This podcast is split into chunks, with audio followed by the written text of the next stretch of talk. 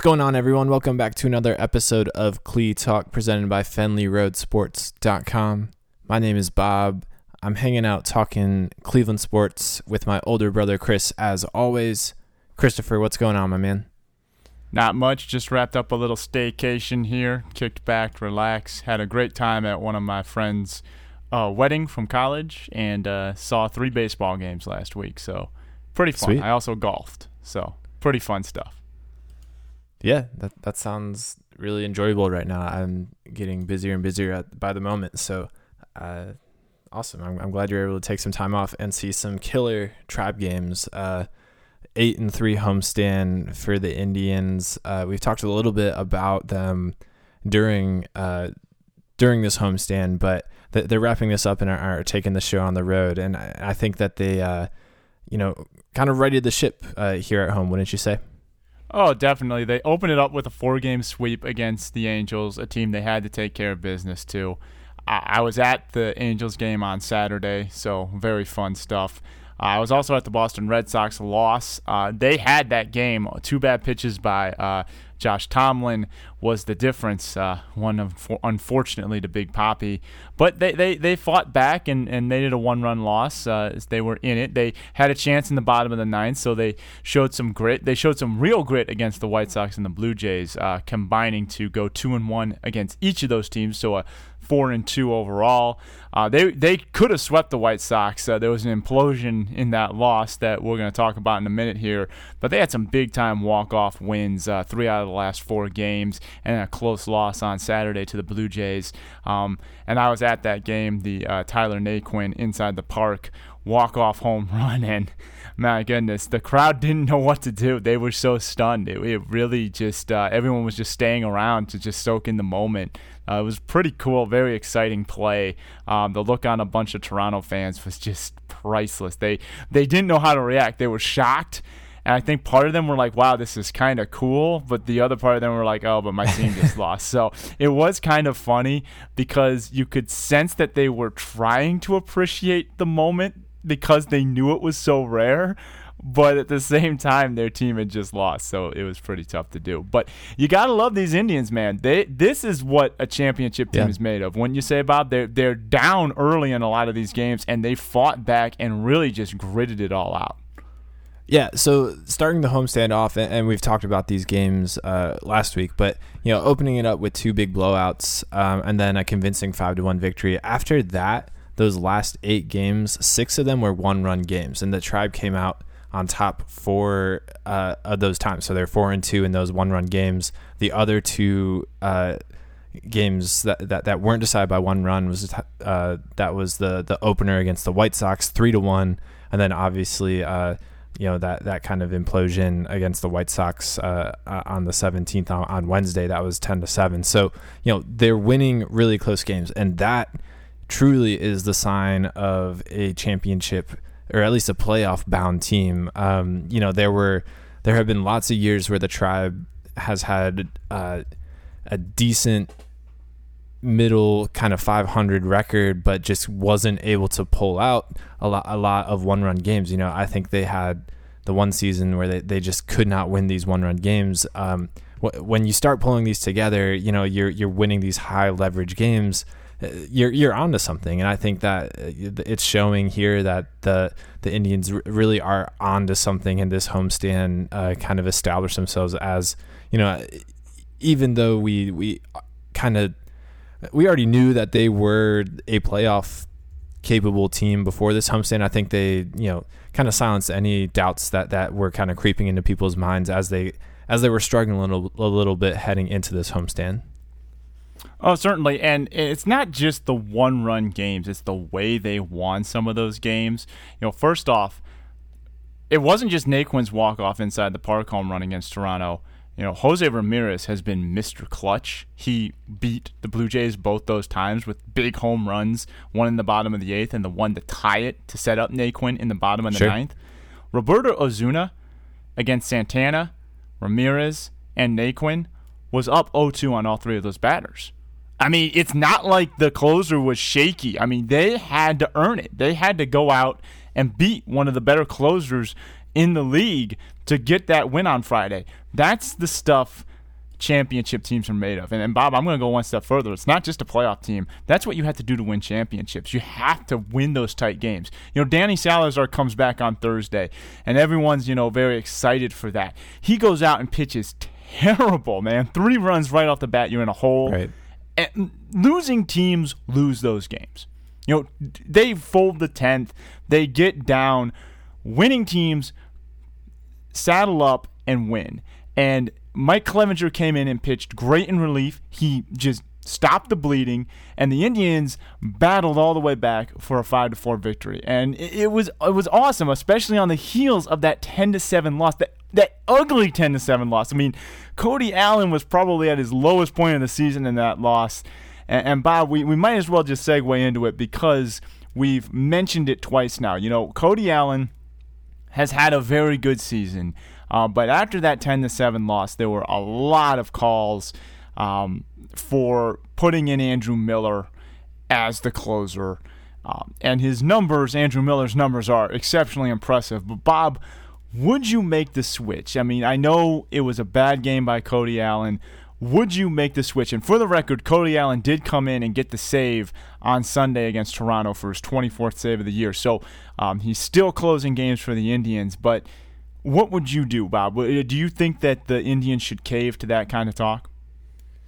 No, I, I don't think so. The the only reason you would make a move this late in the season, uh, replacing your closer, is if you had a systemic problem, and you just don't have that with Cody Allen. I, I understand he, he does have five losses to his name, but has only blown three saves uh, this season obviously the the one that, that is most prevalent in everyone's minds just happened you know last week against the White Sox, but and, and it was a, a huge implosion of, of, of a five run proportion. So uh, obviously that does not stick sit well in people's minds. You know, it it, it boosted his ERA from 229 to 316 just in that 0.1 inning pitch. So um, yeah, this might be like the lowest point of, of Cody Allen's season right now. And now that Andrew Miller's there, you know, there is some pressure for him to perform at the Andrew Miller level.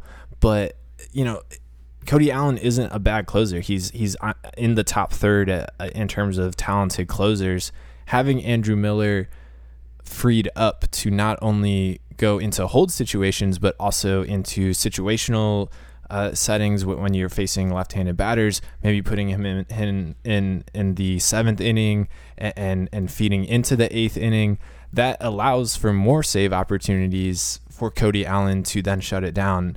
Whereas vice versa, Cody Allen now taken out of his element, even though he does have setup man experience. So you take him out of his element, you don't really know what you're going to get. And, and he's just not that shutdown guy like Andrew Miller. Andrew Miller's not going to get the same amount of opportunities that, that Cody Allen is going to get in that nine spot because Andrew Miller is just a lot more dominant and valuable outside of that closer position. I agree with everything you said, and let me just add to it. You know, Wednesday was the low point in Cody Allen's career. He comes back on Sunday, one inning. He gave up two walks, but he also got two strikeouts, gets the save. It's wiped from his mind.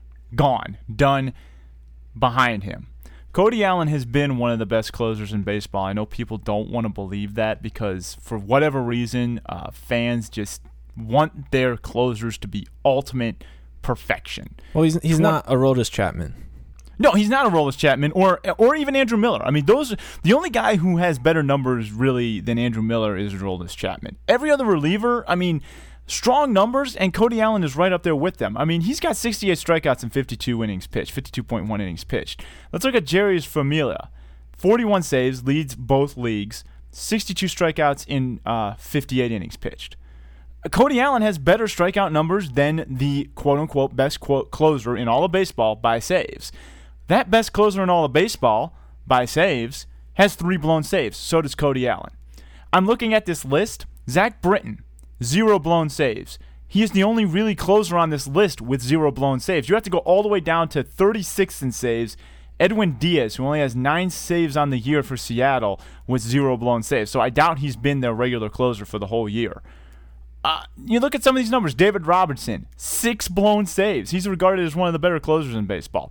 Kenley Jansen, who is most people would argue is the best closer in baseball. 73 strikeouts with 51 innings pitched, 35 saves, but he also has five blown saves. He has a 176 ERA, 0.71 whip, but he still has five blown saves.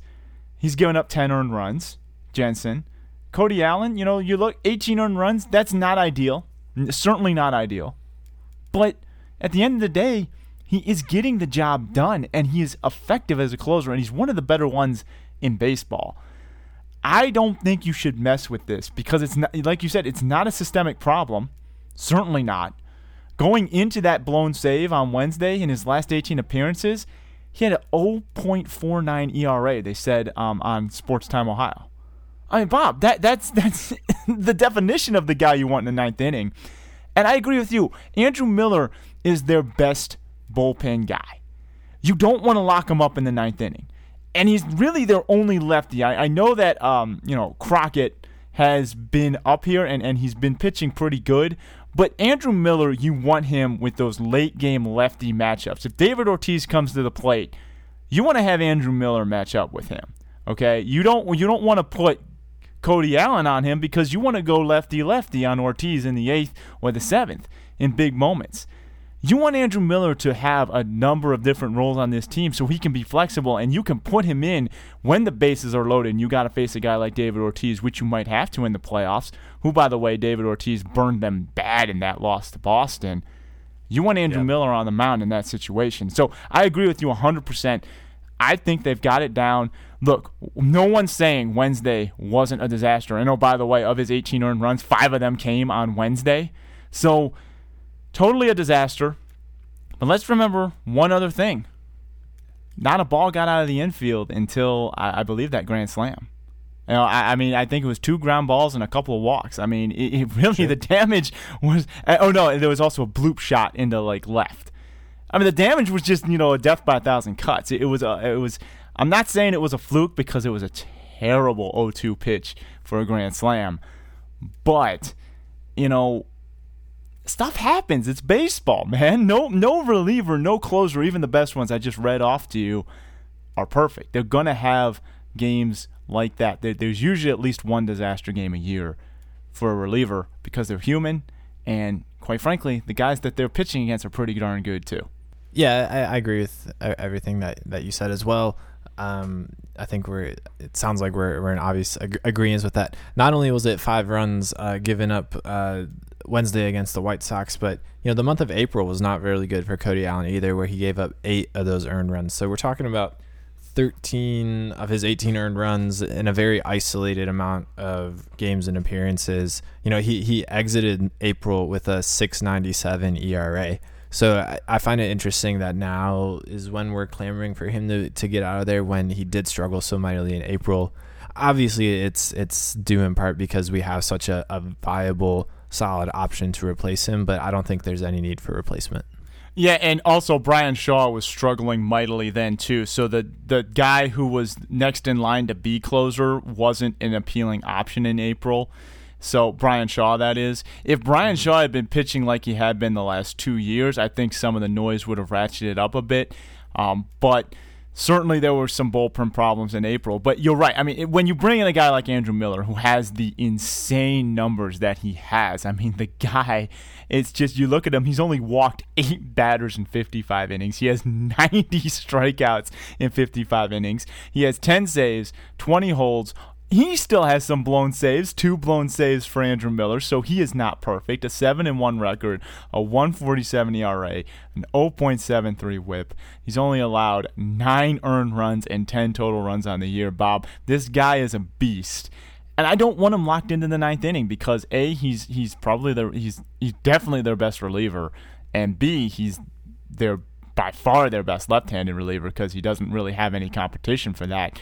Um, you do not want to lock this guy into the ninth. You want him to pitch in very versatile situations and match him up. Yeah, for sure. I'm I'm I'm super happy Andrew Miller's on this team. It's been really fun watching him contribute because he he has been dominant for sure, and I, I totally understand the the the temptation to put him in that ninth inning, but he's dominating regardless, and, and is setting Cody Allen up for uh, more save opportunities and better save opportunities because he's able to contribute in a, a variety of ways. So I think it's really good. Um, we talked a little bit about it, but man, Tyler Naquin two walk off games in a row. One with the most lame version of a walk off in a sacrifice fly, and then the next one in what has to be the most exciting. I mean, that has to be the most exciting play in baseball ever. The, the walk off inside the park home run. I mean, it's it's a lot more drawn out than the instantaneous satisfaction of a walk off home run. Um, Chris, you you were there. I mean, you described it a little bit, but how? Let's talk about it again because it was awesome. How awesome was it? It was unbelievable. First off, since 1945, there have only been 18 walk off inside the park home runs. So, a very rare feat, as I'm sure most baseball listeners out there know.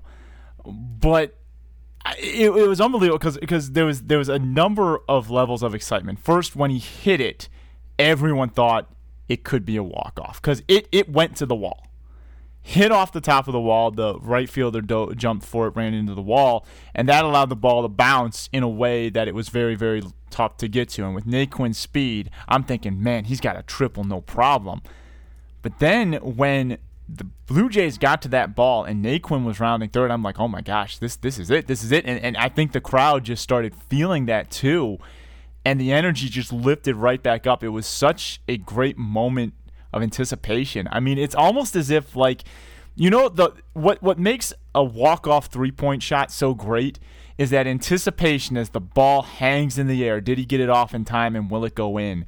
You know, did they get the throw off in time and will Naquin get in safely? I mean, there was that yeah. level of anticipation in this play and it, it's it's the slow burn that baseball doesn't have all the time. So it was a very special and rare moment to experience that. And the throw wasn't even close. Naquin was in, and it was just euphoria because everyone in the stadium is just like, "Oh my gosh, what did we just witness here?" Because everyone knew it was just a rare feat and it was exciting and it was the best way to steal a win because again Osuna was on. He was ahead 0-2 in the count on, on all three batters. I mean it's not like this guy was just lobbing up lame ducks there. I mean he just made really two bad pitches and uh, you know credit to Ramirez and Naquin for capitalizing. Yeah. And he also had probably like the coolest pose of like celebration ever. He just kind of freeze framed fist pumped and it, it was awesome like I, I, I, I just watched the ending a, a, lot of times, and I was just like, yes, that is fantastic. but yeah, such an exciting way to to cap off uh, what what has been a really good homestand. Obviously, they played a couple games after that, but um, yeah, they're they're hitting the road now, going to Oakland. What what are you looking for in, in terms of signs of improvement? What what what is there to fix right now?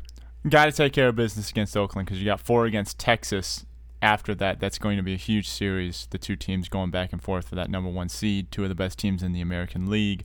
Certainly a playoff test. So you definitely want to split with Texas. You can't assume that you're going to take three there. Um, you definitely got to handle your business in Oakland, at least take two, and just keep doing what you're doing. I mean, really, they don't. This is the kind of baseball they need to be playing. You know, they've got that terrible week a couple weeks ago when they got destroyed by the Twins and the Yankees out of their system got some home cooking, righted the ship. Now they just need to take their show on the road and have a respectable road trip. I'm looking for four and three. You know, nothing too special. You're facing a really good team in Texas four times, and then Oakland is a team you should, you could sweep Oakland. But again, if as long as you win the series and take care of business, I'm fine. So just keep playing the kind of ball that's going to get you to the big dance because the Indians are in the driver's seat. The Tigers are the ones who have to play catch up. As long as Cleveland takes care of business, they will be there. Yeah, for sure. I'm in terms of this road trip. I'm looking at Salazar and Tomlin. Uh, Salazar pitching against Oakland. Tomlin's going to open the series against the Rangers. Two guys that have been struggling. Um, you know, Tomlin had that great opening season. He's coming back down to earth a little bit, or just isn't getting the offensive help that that kind of let us uh, look away from from his deficiencies earlier in the season. And then Salazar just coming back from the DL, and even when he uh, was about to be placed on the DL. Just hasn't been himself. You know, he he was looking at like a Cy Young contender at one point during the season. Um, I don't think that he's much in the running now just because of, of, the poor play that he's been giving. Hopefully, he can right the ship and, and, and rebound and start to regain some footing heading into September.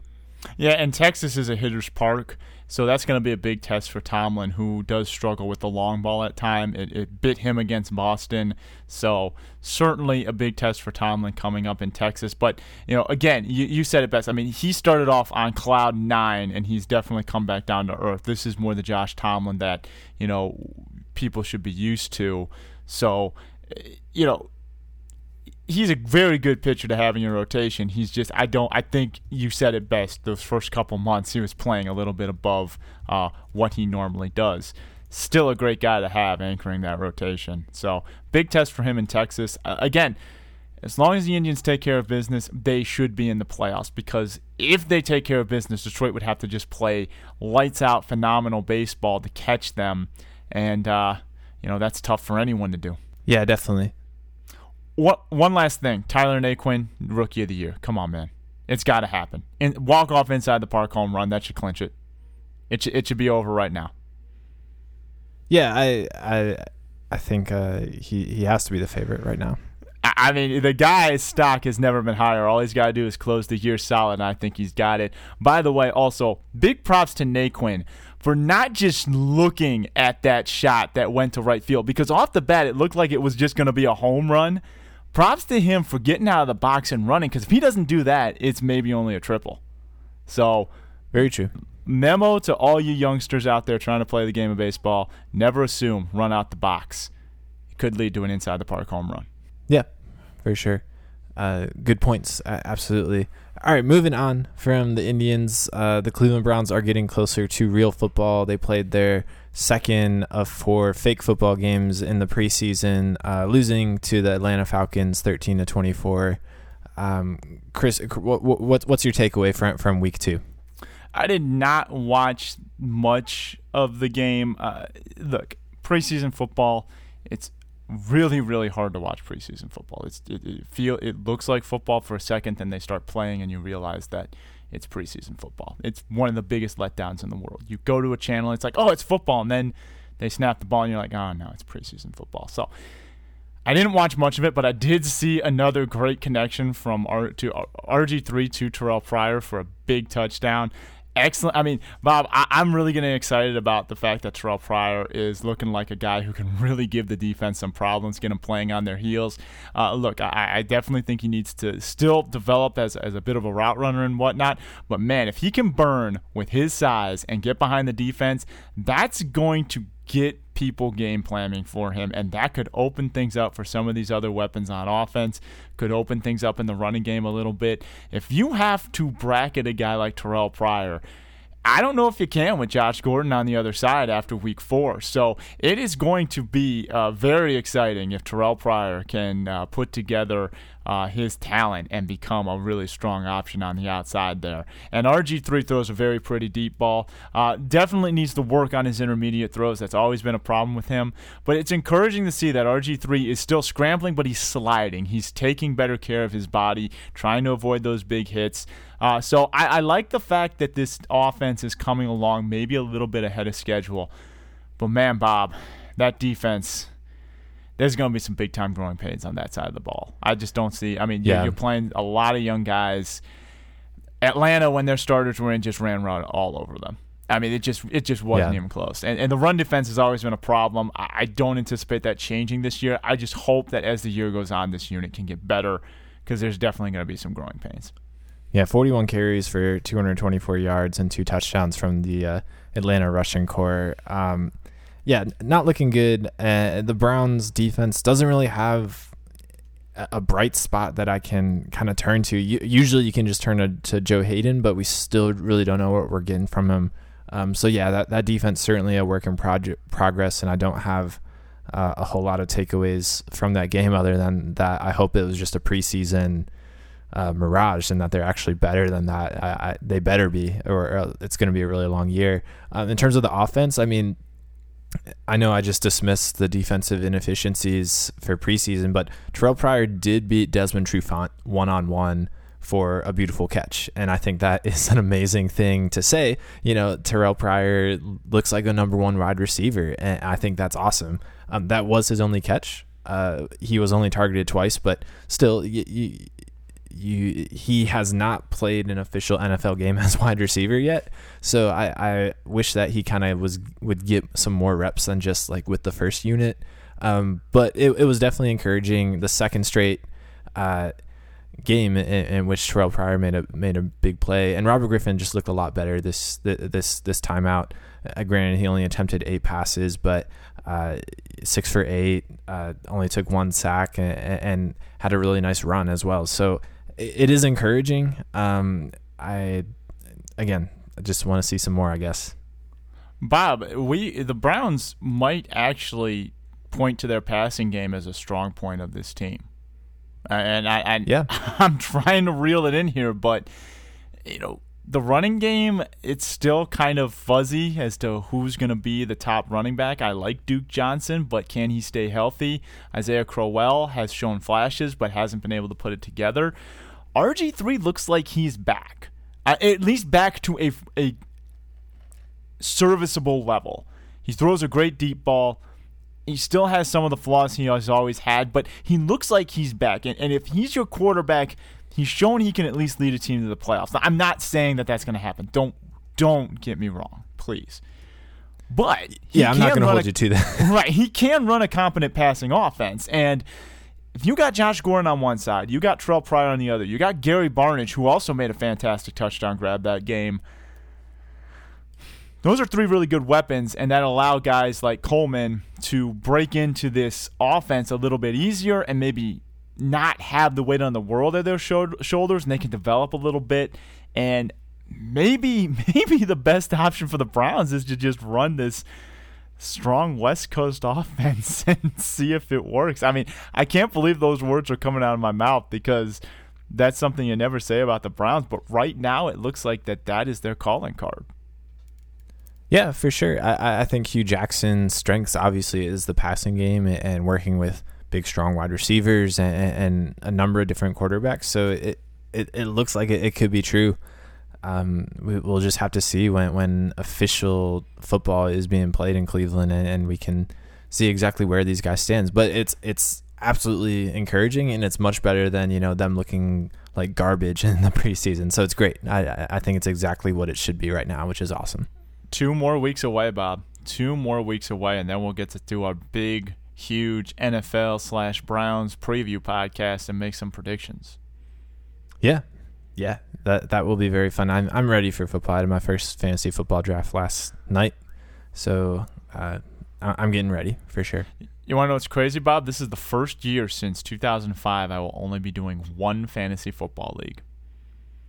That's awesome. Trim the yeah. fat, man. I'm trying my best to cut back from six a couple years ago. So I remember going in your room. You had this uh, whiteboard on with like a bunch of columns and yeah. stuff to keep all your players straight. Man, it's tough. I, I, mean, eh, with with all the high school football work I do and all, all the freelance assignments I do in uh, in the fall, it's it's just tough to do more than one league nowadays. And I've got a league that I've been in for now. This will be my twelfth season with a bunch of college buddies. So. Uh, you know that one definitely takes priority, uh, not just in football but all of fantasy. Though I mean, what else is going to compete with football during football season? I mean, baseball right. wraps up for maybe a week, but it's uh, it's not going to you know take my attention away from football.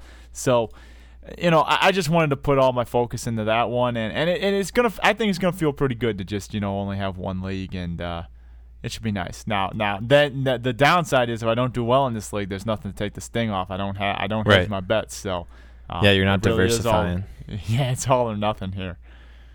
Yeah, definitely. Uh, but I mean, you you probably run into this with your six different leagues. Isn't it frustrating to have like you've got um, Adrian Peterson in one league and then you're facing him in another? I mean, I, I always hated that about playing in multiple leagues. Yeah, I would find myself in the craziest situations where I would have to cheer and boo like six different dudes on the field in one game. You know, like oh, throw it to him, but just for like ten yards. I need a point here, but I I'm playing him in the other one. I don't even get two points if that happens. I, I will lose that one, but I'll win. The, it, it's crazy, and that's why I'm tr- trying to trim it back. um, yeah, but and and I get re- really confused sometimes. I'm like, oh, I have him, and I'm like, oh wait, no, I I don't have him on any of my teams. I don't know why I thought that, but um, that's why. I, amazingly, though, in so many leagues, I find myself drafting the same players, and I don't know if that's good or bad. Sometimes I try and mix it up intentionally. I still come out with the same dudes, so um, I don't know. We we can talk fantasy football. Maybe we can do a whole episode about it, but um, yeah, I love it. I'm really excited for it to start.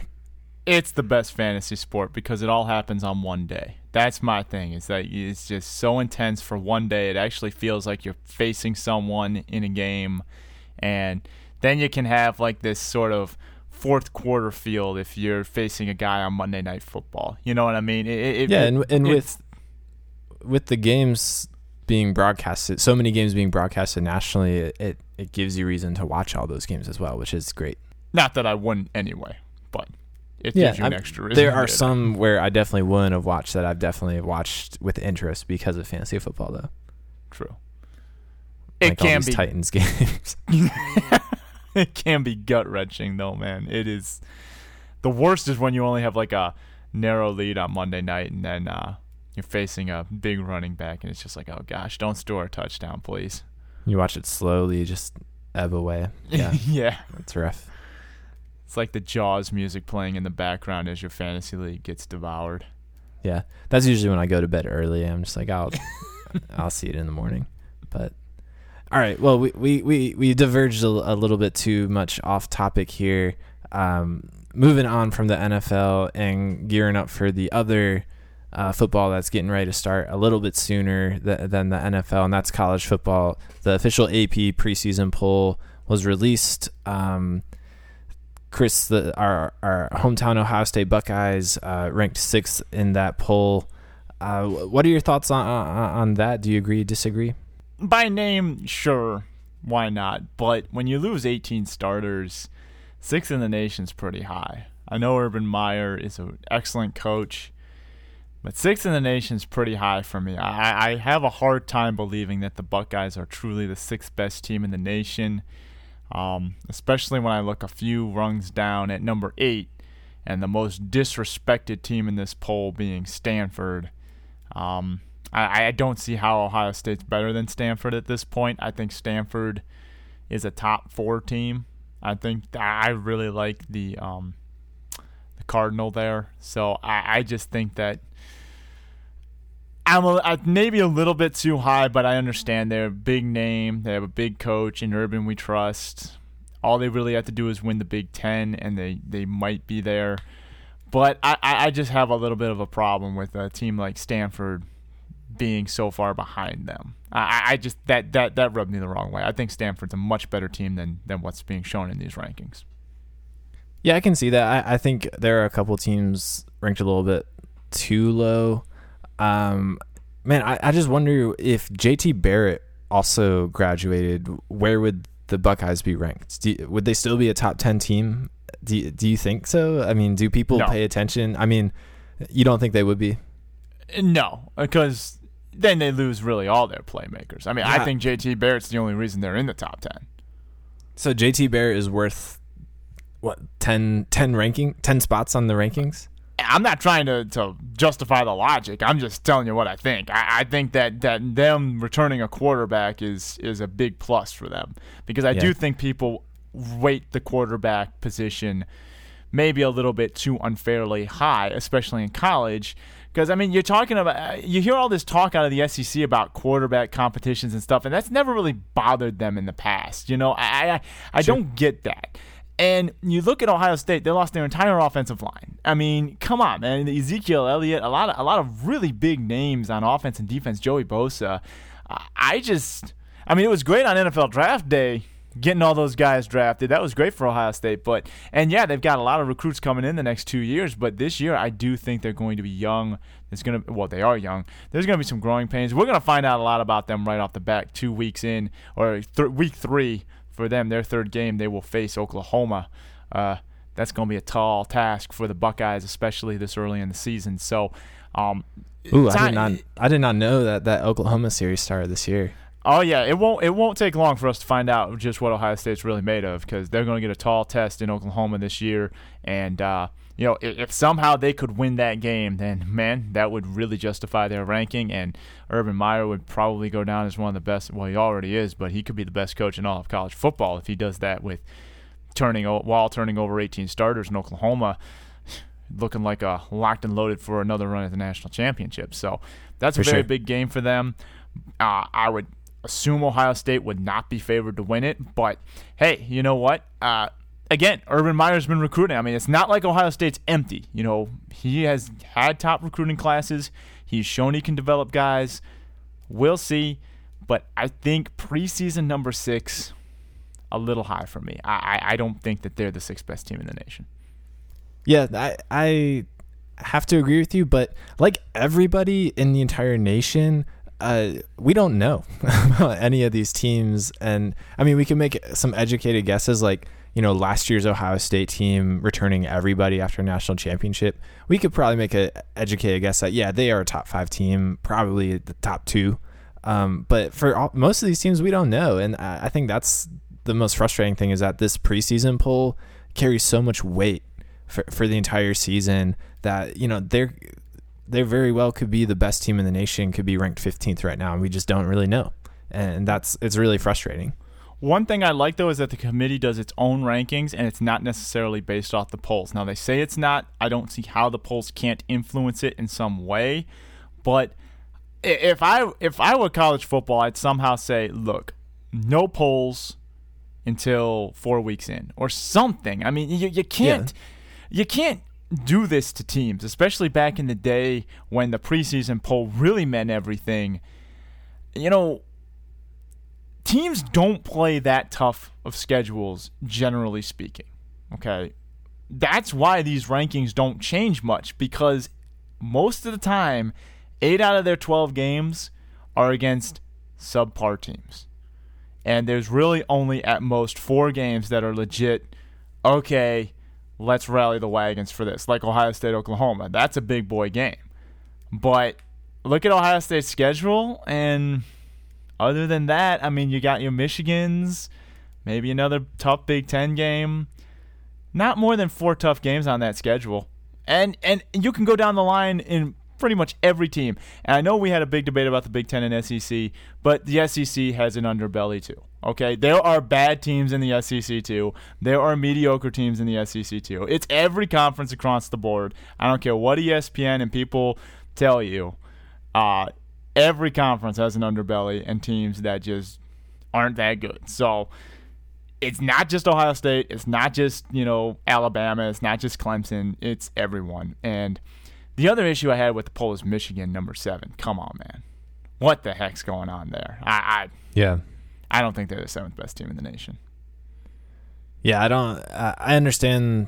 Well, Michigan could have could look semi alive in a season, and they would get a, a really good ranking in the preseason. You know, they yeah. they looked better last year than they have in the past six years, but you know they looked really bad in some of those years and they still didn't beat Ohio State, still didn't beat Michigan State. They beat a lifeless Florida team at the end of the year in their bowl game, and they lost to Utah at the start of the year. So I don't know. I, I need another se- season uh, uh, of proof that you know Michigan's legit, but you know they're aided with that number seven ranking now, so you know they could theoretically absorb a loss and still be in that playoff contention, which I don't think is rightfully fair uh, for a team as unproven as them. Um, I'm looking uh, myself at Florida State at number four. Um, huge question mark at quarterback now that Sean Maguire. Uh, I think they knew about this one. Yeah, they they did. Sean Sean Maguire uh, is out for for the first half of the season. I think getting a screw inserted into his foot. So there's a big question mark at quarterback. Obviously, Dalvin Cook with the is a Heisman contender at running back, and they do return some talent, but uh, you know, Florida State was down last year at ten and three, and now they're uh, they have really nobody at quarterback, and they're starting the year off against Ole Miss, who, who's ranked number eleven. I, think that is, uh, is is the the first team that we're going to see a big shakeup in that top five. Yeah, certainly. I mean, look, I don't think this top 10 is going to hold. I, I, see some suspect teams. I, am not 100% sold on Tennessee yet. I, I, understand they got a lot of talent bubbling up. You know, they've they've been recruiting very well. They were in some very close games last year, but but let's see them do it. You know, that's that's my question is that and and I get it. You know, these guys, the AP, the coaches, they're forced to vote. I mean, they they have to vote.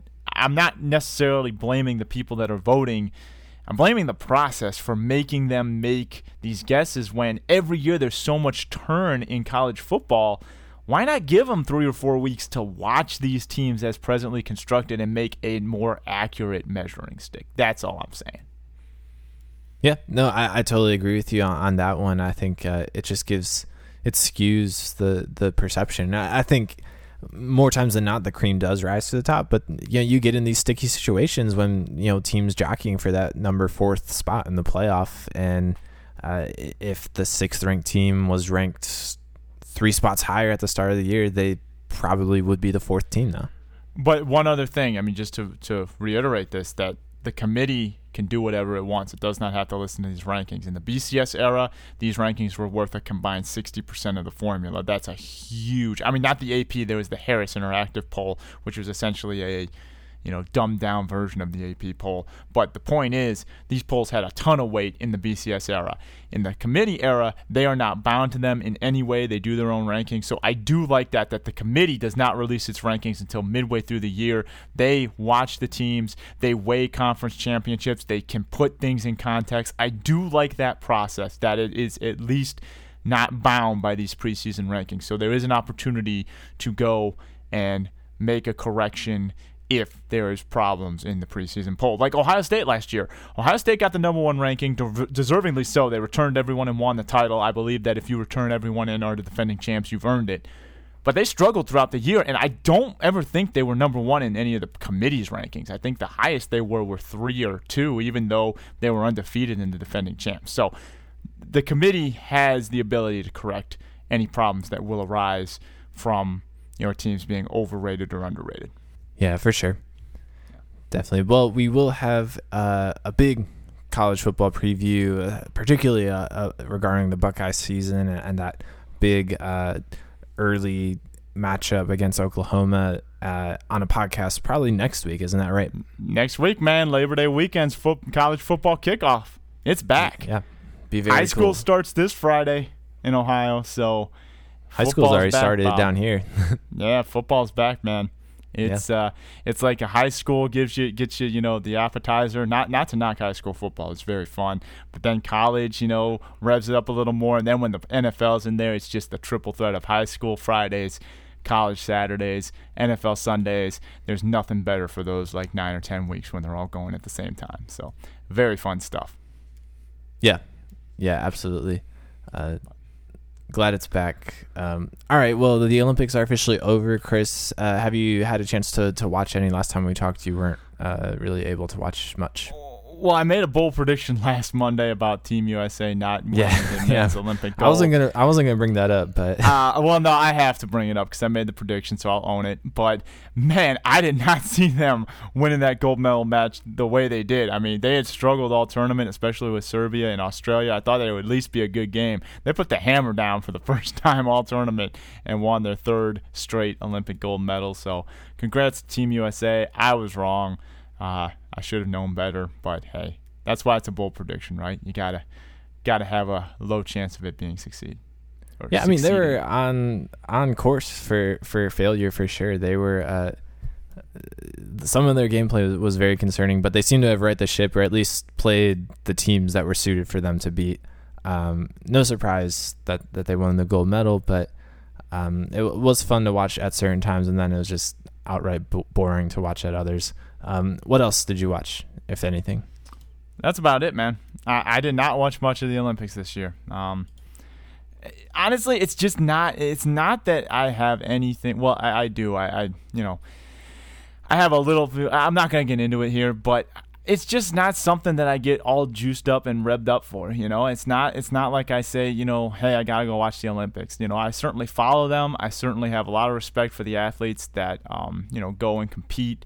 Um, and it's and it's certainly fun to to watch the highlights and things like that. But but to me, I just you know, when when you go and look on TV for an event, you turn on and then you have to watch. You have to like wait and sift through, and they're like, "Oh, we're cutting to this then," and 30 minutes later is when you finally get the event. I mean, there's it's, it's just I feel like television has ruined it a little bit in the sense that you you really it's hard to know what events are going to be on when sometimes and. I don't know. I, I I would just much rather just watch the results and watch what happened and just kind of follow it that way than watch it live because I feel like you have to sink so much time into it. That that's just my own personal view on it. Well, I do think this year more than ever because of streaming, because every event was available online through various apps and medias. Um, that kind of broke that mold, and I had a I had a blast kind of flipping through uh, just random stuff and watching it. Um, my last takeaway for the Olympics in this last week is Ashton Eaton, the decathlete from America, successfully defending his gold medal from London in the decathlon and, and successfully defending his Olympic record uh, score in, in the decathlon. And if you talk about the Olympics, which is a competition of athleticism, I mean, is there not a more perfect competition than the decathlon? I mean, you're doing every single track and field event, and he's the best at, at all 10 of them, which I think is fantastic. And unfortunately, you know, Usain Bolt not unfortunately, but uh, you know, Usain Bolt and Allyson Felix, you know, get all this limelight and attention, but Ashton Eaton is has is was the ideal Olympian. He won the decathlon, I think it's fantastic, and it is probably the most impressive feat that you can do at the Olympics. Oh, certainly. I mean that that I mean you've got to be an athletic freak to win that event. So, uh, you know, th- there are certainly some fun sports to watch out there. I like when I do get into the Olympics, I do like to go find the sports that, that are kind of a little more obscure. Not that track and field is more obscure, but like water polo or you know things like that that that you don't see ever in, in, except for the Olympics. So that's the fun part of the Olympics to me are are events like that and stories like that. Um, but definitely got to tip your cap to Usain Bolt. They, the man's insane, insane Bolt, I guess. Yeah, yeah. Um, taking taking that for granted, just how dominant he is uh, always makes it look really easy too, which is crazy. Yeah, it was really fun watching him. And one shout out to Tianna Bartoletta, or um, should I say Tianna Madison? Uh, she's from Elyria, Ohio, so she is a Northeast Ohioan. Uh, gold in the women's long jump and another gold in the women's 4x100, 4 by 100 meter relay. So two gold medals for a Cleveland area native. Uh, very cool, Bob, wouldn't you say? For sure, that long jump uh, was fantastic, and uh, that four x one hundred obviously mired in a little bit of controversy with the the handoff that got failed, and they were allowed to run it solo to, to qualify for the finals. But obviously, uh, you know they're they're a legit relay team winning the gold medal, so um, pretty pretty cool to see with for for a local for sure. But unfortunately, uh, this Olympics, uh, there's going to be one story. Well, there are a couple stories, but the one I'm thinking of is the Ryan Lochte thing. I mean, Bob. I mean, how how big of a joke is this guy right now? Well, he's always been a joke, uh, be a very talented swimmer. But, um, you know, we're already just laughing talking about him. That's just kind of his persona. Um, I hope that that isn't the main takeaway from the Olympics, though. You know, the media machine is churning it out a lot. Um, it's it's completely stupid, um, and I think it covers up some much more prescient uh, storylines of the Olympics. Not only like the things that are happening uh, in terms of great com- competition, but just all the backstory and, and Brazil as as the host and and all that, um, kind of being covered up by what was four drunk dudes doing some stupid stuff one night. Uh, I, I don't. Th- I, I wish that this wasn't the way Olympic coverage was ending. Um, it's it's kind of disappointing especially after another dominant run by the swim team. I mean, it's overshadowing that as well. And look, this guy's a 12 time Olympic medalist. Uh, he has seven individual medals. So he's second behind Michael Phelps with those 12 time Olympic medals. I mean, it's not like this guy's some bum swimmer. He is definitely one of the best athletes out there, but it's just outside of the pool. He just, he's just kind of a character and doing something like that during the Olympic Games. And, and let, us not be naive here. Uh, I'm certain the athletes out there celebrate when they win, and that I'm not saying that you can't have a good time, but you know, doing stuff like that, what they did at the gas station, just causing ruckus in, in someone else's country, even in your home country, it's just well, and just lying about it. Yeah, and lying, and that's the even bigger thing. He lied about it, and he got his teammates stuck in Brazil because of it, while he, you know, got to slip away into America. Uh, it just was a whole bad situation, and it's just not the way you should be handling yourself when you're representing your country on a stage like the Olympics. Yeah. Again, I, I just wish it, it didn't end that way. I'm kind of unfortunate, but um, I guess that's that's Ryan Lochte for you. Man, another four years till the next Olympics, Bob. It's uh, gonna be a long time. Well, the next Summer Olympics, Winter Games are in two years. Are you a Summer Games guy or a Winter Games guy? Which one do you like better? I like the summer games better. Me too. I'm I'm more of a summer games guy, but I am glad that they split them because um, they used to be the same year, and I feel like splitting them is better publicity for the Olympics. It, it keeps the Olympics in the spotlight a little bit more regularly than just every four years. So good marketing move, but I'm more of a summer Olympics guy. Yeah, it's just more fun. I think the events are more fun, more exciting for sure. Certainly.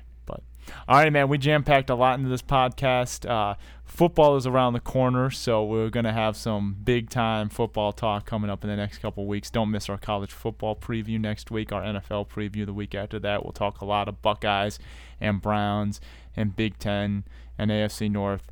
Some of it will be good, some of it will be bad. I think you can figure out which one might be a little bit better than the other. But hey, leave you in suspense for now.